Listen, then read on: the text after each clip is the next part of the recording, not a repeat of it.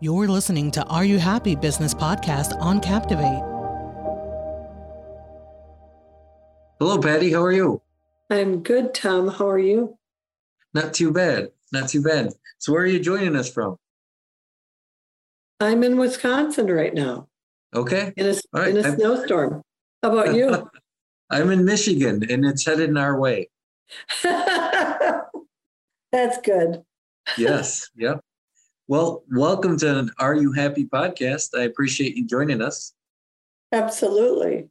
Uh, I do a lot of these podcasts, and it sure sounds like there's like a revolution of um, employers that are going to have to take care of their employees um, in certain ways. Well, my uh, main topic is ESOP, so I would like to focus on that. If you yeah. are, know what an ESOP is, I sure do. I believe in them too. I think that is very important. I think it's going to change the game for the future of business. Um, I know they've existed for a long time, but this is an ideal. Uh, that's an ideal method, in my opinion. Um, I'm very familiar with them. I wish more businesses were educated on them and the benefits of them. And yeah. You are in the top 1%. That's why I'm doing what I'm doing because I discovered that nobody really knows what the benefits are. We did our own. And after we did our own, everybody that I talked to didn't know what the benefits were. And I thought, this is my calling. I have to do this for corporate America. This is this is how I'm I'm going out, so to speak, is uh, with this. I've been a business owner for 33 years and uh, run businesses, bought businesses, sold businesses, but I would have to say this is my greatest venture because I do believe that the people that helped you build your business should be the ones that own the company in the end. Yes. And, you know, it's funny. I, I just did a, a podcast earlier today. And it was this young gentleman out of Chicago. And we, we got on the, the talk path of the older generation, some of the older generations that are um, at the point where they can, it's time for them to like walk out of their, not walk away from their business, but like take it, take a step back. And I think that there's um, there's a major gain that they would get from letting younger people in and trusting, letting them make mistakes, but trusting that they will they can take their business to the next level. Because what I feel like is somebody that's been running at the top for you know 10, 15, 20 years, eh, they, don't know the pulse of the people at the bear eh, on the streets, right? They don't know that pulse and if you start putting people in place that know that pulse, they can start making things, they can work on efficiencies, they can work on customer retention. Um, once you get them, they know what the customers want to see.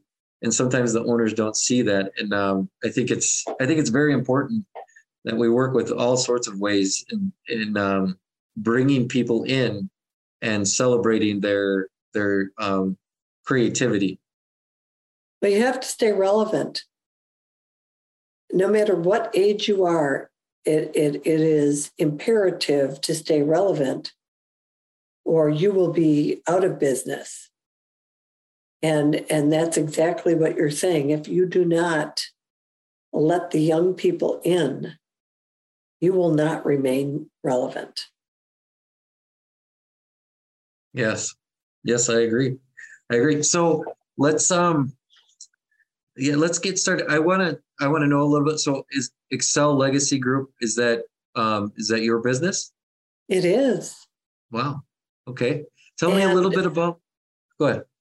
Well, I can I can tell you how Excel Legacy started, and so I had my own business. One of the businesses that I had was um, a business, a employer sponsored healthcare healthcare business with 200 employees.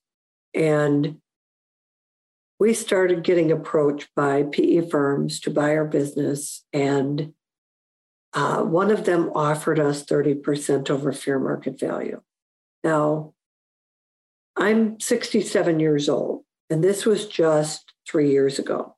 Okay, so at 64, And many business owners are approaching this age or older. If somebody offers you 30% over fair market value, you want to listen, right? Mm-hmm. Yeah. And so we wanted to listen to them. And we were in the process of thinking of selling, but it was a roll up. And we knew it was a roll up from another state. And we knew that our employees, our 200 families, not just employees, but 200 families would be in jeopardy if they moved, if they shut our business down and moved to the other state. And I I serve on boards. So there was a, a board that I served on that a, a member of that board was right down the road from us.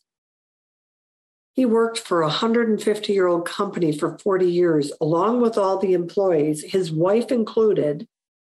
He was the president and CEO, his wife was the CFO. And that company was generational. So it was the granddaughters that took it over. When they took it over, they didn't understand the legacy of that business. And the first PE firm that came, and I, I don't have anything against PE firms, I'd like to state that up front. But the PE firm that came up and offered them whatever they offered them, I have no idea, but they sold seven hours. The employees were given seven hours to clear out their belongings after 40 plus years of service for these employees. And the company was shutting down and moving to another location. So I had that in the back of my head when we were approached.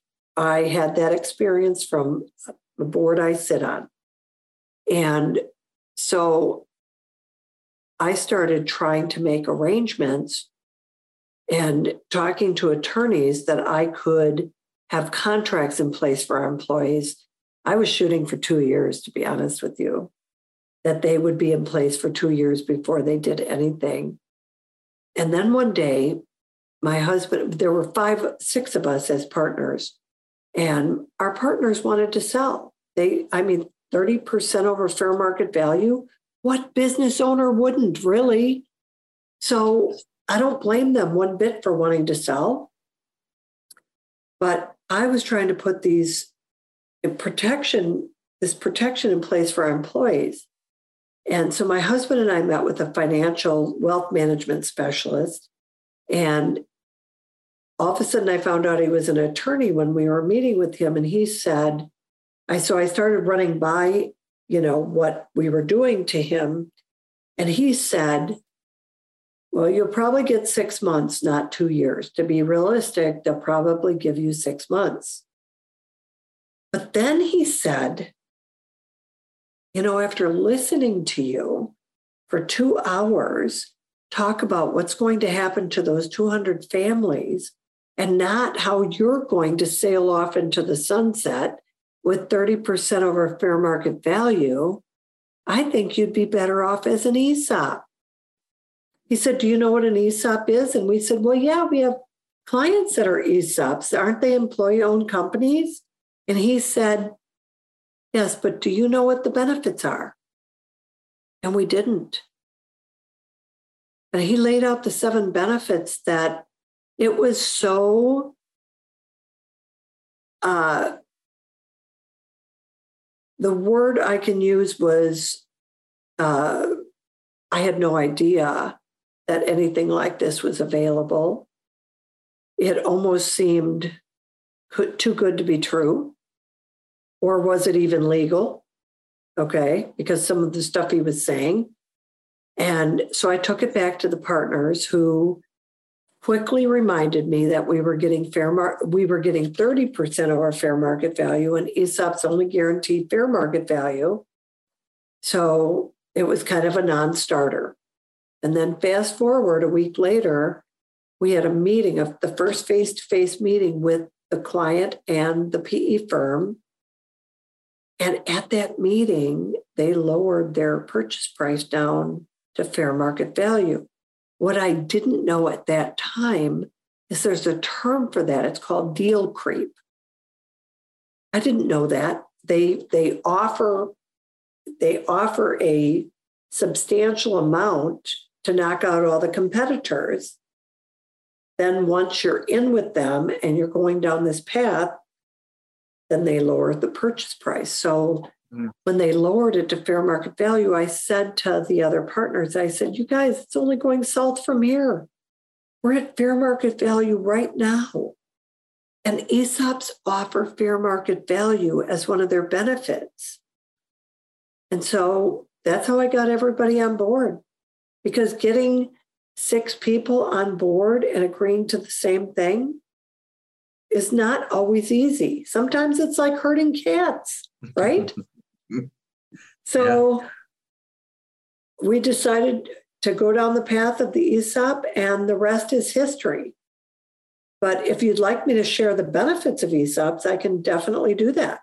Yes, you spoke of seven of them. I'd like to. I'd like to hear them. So number one, I've already talked about. You're guaranteed fair market value for your shares. Mm. So and and it gets even better. You don't have to go to a broker and pay that broker. You don't have to look for a buyer, which I can tell you right now that only 20% of the businesses out there that are for sale sell. So, what are your options? Close or sell? With an ESOP, you don't have to look for a buyer. As long as you meet the criteria of an ESOP, it's a 100% guaranteed sale. What are those benefits? What are those, those that, that criteria? The criteria is number one, you have to have 15 employees or more that work 20 hours or more per week or 1,000 hours or more per year, which takes into consideration the um, seasonal businesses, right? That they may get a bunch of hours in in the summer, like a landscape company. So that's even taken into consideration. The second, the second piece of criteria is you need to have a million in trailing 12 months of EBITDA in order for the ESOP to actually pay for itself. And that's what we want for every business owner. We want you to get fair market value and all the benefits and not have to take anything out of pocket. So that's why we set that, that base at a million trailing 12 months EBITDA. So that's benefit number two. Benefit or benefit number, yeah, number two. Benefit number three is that your company, after it becomes an ESOP, becomes a tax free entity, both state and federal. So, and it becomes that because you, an ESOP is a retirement plan. So, what we help you do is transition to an S Corp. So, when the, the monies flow through and it hits the retirement plan, the entire company becomes a tax-free entity, both state and federal. Wow. So that's a that's a company benefit. Okay. You know what that opens you up to? That opens you up to having a budget to hire employees that you didn't have the budget to hire before. So it gives you a competitive edge. It also opens you up to increasing your fit footprint by uh, buying other businesses, okay, that you may not have had the resources for before. So that's benefit number three. Benefit number four is as an owner, you can defer your capital gains indefinitely with what's called a 1042 exchange. And I'm talking about the entire sales price of your company you can defer indefinitely by investing no more than what you would have invested in paying capital gains. So if it's 20%, you'd invest no more than 15 to 20% in these US stocks or bonds that your heirs, you can leave them until your death. Your heirs would take them out because of the step up in basis, they would not have to pay capital gains. So, my question is do you want to pay that to in capital gains or do you want to pay that to the 1042 or your heirs?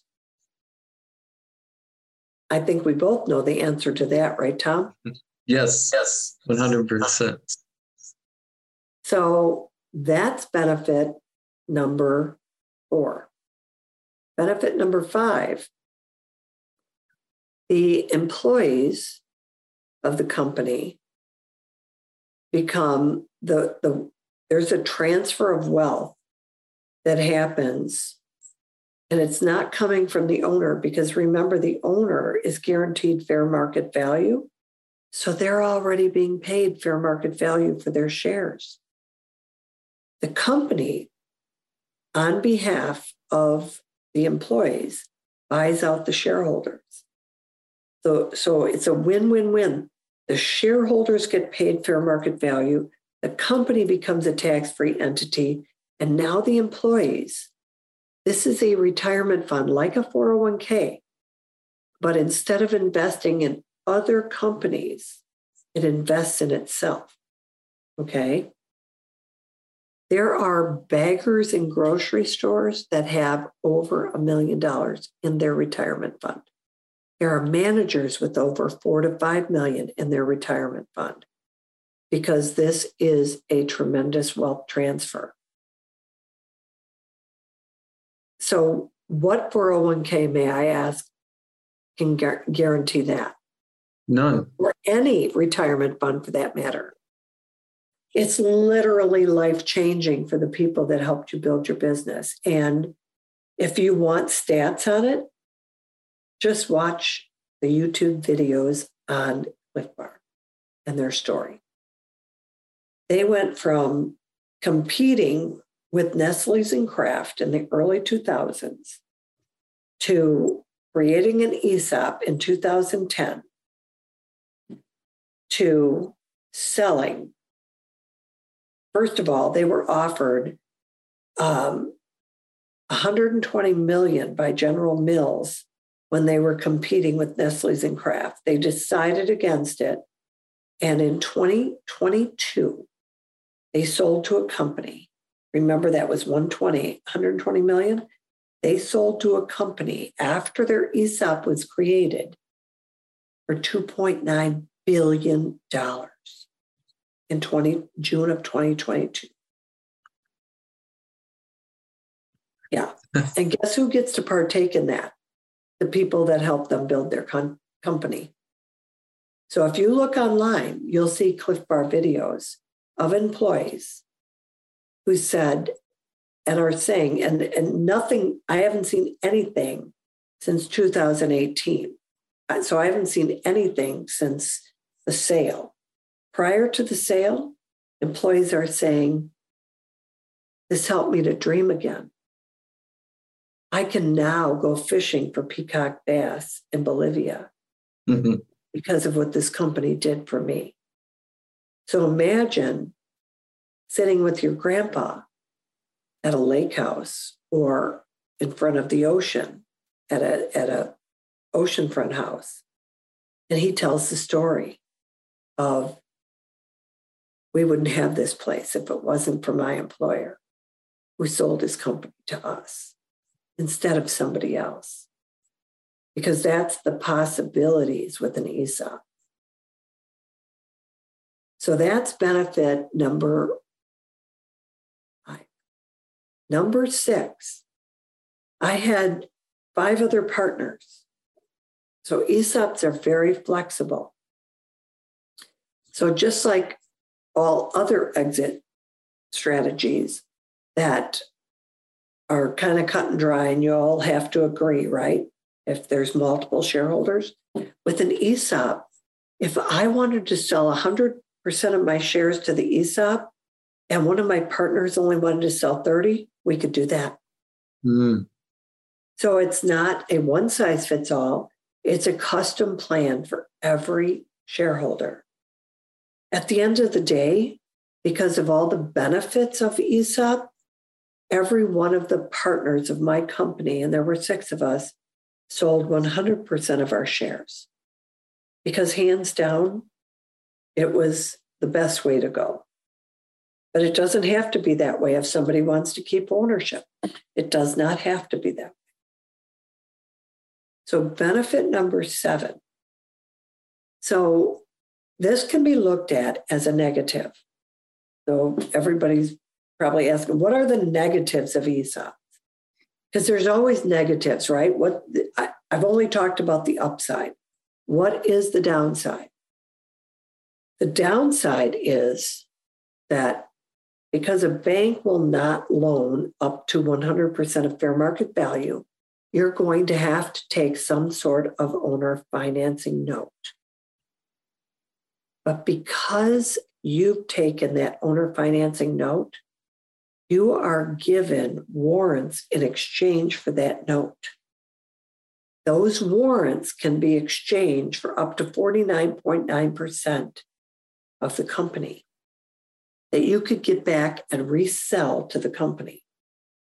Now, I have never witnessed more than 30 to 40% being uh, available for shareholders through these warrants. But the government allows, as of 2004, uh, they allow over up to 49.9%. And what does that mean? That means the company's value after your loan is paid off, your owner financing loan is paid off. You can look at the value of the company and you will be able to resell to the company 30 to 40% of shares made available to you through these warrants. So, what I mean is, and I'll give you an example there's a company here in town in Milwaukee that sold to the ESOP for 25 million. Excuse me. They added on four other portfolio companies at the time we transitioned. And they were now a $100 million company. So if the owner had 30% of warrants coming back to them, that would have meant they would have additional $30 million within about five or six years after that loan is paid off, coming back to them. So 25 million on the first swing, and then an additional 30 on the second bite of the apple. But it gets even better because you can share that with the employees that helped you grow the company because it's two buckets in the second by the apple. One is the owner bucket, one is the management incentive bucket. And so you can split that. The owner has the option to split that any way they want. I will tell you on average, we see about a 20 to 30 split 20% in the owner bucket, 10% in the management incentive bucket. But if, excuse me, I have to if you take that company as an example, they would have had an additional $20 million coming to them at 20% in their bucket. And then there would have been 10 million to split between the owner, the leadership team. So let's say there were five people in the leadership team. They would have each been handed a check for $2 million five to six years into this, into the ESOP. This has nothing to do with the retirement fund that I told you about earlier, where clerks or baggers or secretaries or receptionists have a million or more in their retirement fund, or managers four to five million. This is totally separate from that. So that is, are those are the seven benefits of an ESOP. So did you know all those benefits, Tom? I did not. I did not. I did That's not. why I'm doing what I'm doing. Yes, because it needs to. Be, it needs to be shared. Like people need to hear this because I, I'm aware that of the um, the transition um, from the owner to the owner or the owner group to the employees, but I was not aware of all of those benefits. Um, especially, yeah, the management bonus one is ideal because if you think about it, after two years in the business, it, it incentivizes them to stay instead of leave because that's going to be right. hard. That transition where you're like, you don't have anybody to like, hey, I need an answer for this, and uh, so it encourages them to to push through and to make it, you know, make it successful to that next that next level, and then because in two years, two three years, you get that bonus of two million dollars or like that is that is genius. I love it. I know. So that's why I'm doing what I'm doing. Yeah, that is Spreading great. The word. Yep. That's good. It's important. The world needs to hear it. The world needs more. Said, is it gaining traction? Are you finding people are receptive to it or are you finding owners that don't want to don't want to give? Every owner I've talked to are shocked. Why didn't I hear about this before? Is this even legal? This seems too good to be true. it's like when they hear about it, it's it's almost mind-boggling. Why didn't I know about this? I felt the same way. So did my partners.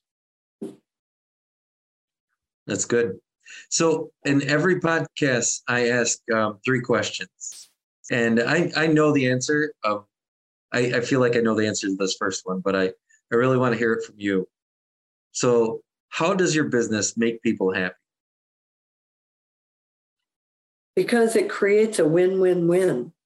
The owners are rewarded with, for all their hard work. Plus, they can defer capital gains. Who doesn't want to save on taxes, right? Right. right. Yeah. And then their company, they can stay on and stay in control of their company for as long as they want. Their company becomes tax free, and the people that help them build it are rewarded. And it's a win win win. It is. It sure is. And then how do you sustain a level of happiness while running your business? Me personally? Mm-hmm. Every time I share my story and and share this, it um, I it's just a no-brainer for me because I'm making other people happy. You have to give it away to keep it though um, kind of like an ESOP, you know, like you have to share that message and you're creating that and you're creating that for other people. And it's, uh, it's quite phenomenal, you know, an ESOP really follows that premise. And it's, uh, that's what the true, um, area of happiness is. And I found, you know, like I see it in some business owners that don't want to give their business away or give it up or give up control but when they do, they realize the happiness on the other side of it. And they wish they would have done it sooner. And they wish they would have, um, you know, like, yeah, done it sooner so they could reap the benefits while they were still on board of that transition and the acceleration of their business to the next level. Because it, it can become stagnant if the leadership team is not promoting change and innovation and new ideas. Like not needing paper you know that's a difficult one for some businesses but it's it's it's available and working from home that's another option too and some some business owners just uh it's going to take some time it is and uh, we went through that as well as a company with the paper versus digital so yeah. i can relate to that pain point for sure yeah, it's there. It exists. There's no doubt about it. If you could give a message to the world from a business perspective, what would that be? That with this this exit strategy available, my advice would be you don't even need a you don't even need to find an, a, a business or a, a, a buyer. Sell it to your employees. Let them carry on your legacy because when you started your business, yes, you wanted to make money. There's no doubt about that. There's not a business owner out there that does not want to supply their family with resources to live and to enjoy life. But there are people out there that helped you do that. They put in the extra hours when there are crises. And those are the people that you need to consider first before you consider selling to somebody that could hurt them. And I have many stories about people that were hurt by companies that were sold to third parties. And and I look at it this way as well. If you sell to your employees, your legacy goes on. If you sell to a third party, your legacy, everything that you built, no matter how many years you've been in business, stops right there. Now you may you may be fortunate enough to sell to somebody that carries on your legacy. But a percentage of the time that's not true. And so my advice is take care of the people that helped you build that company and carry on your legacy.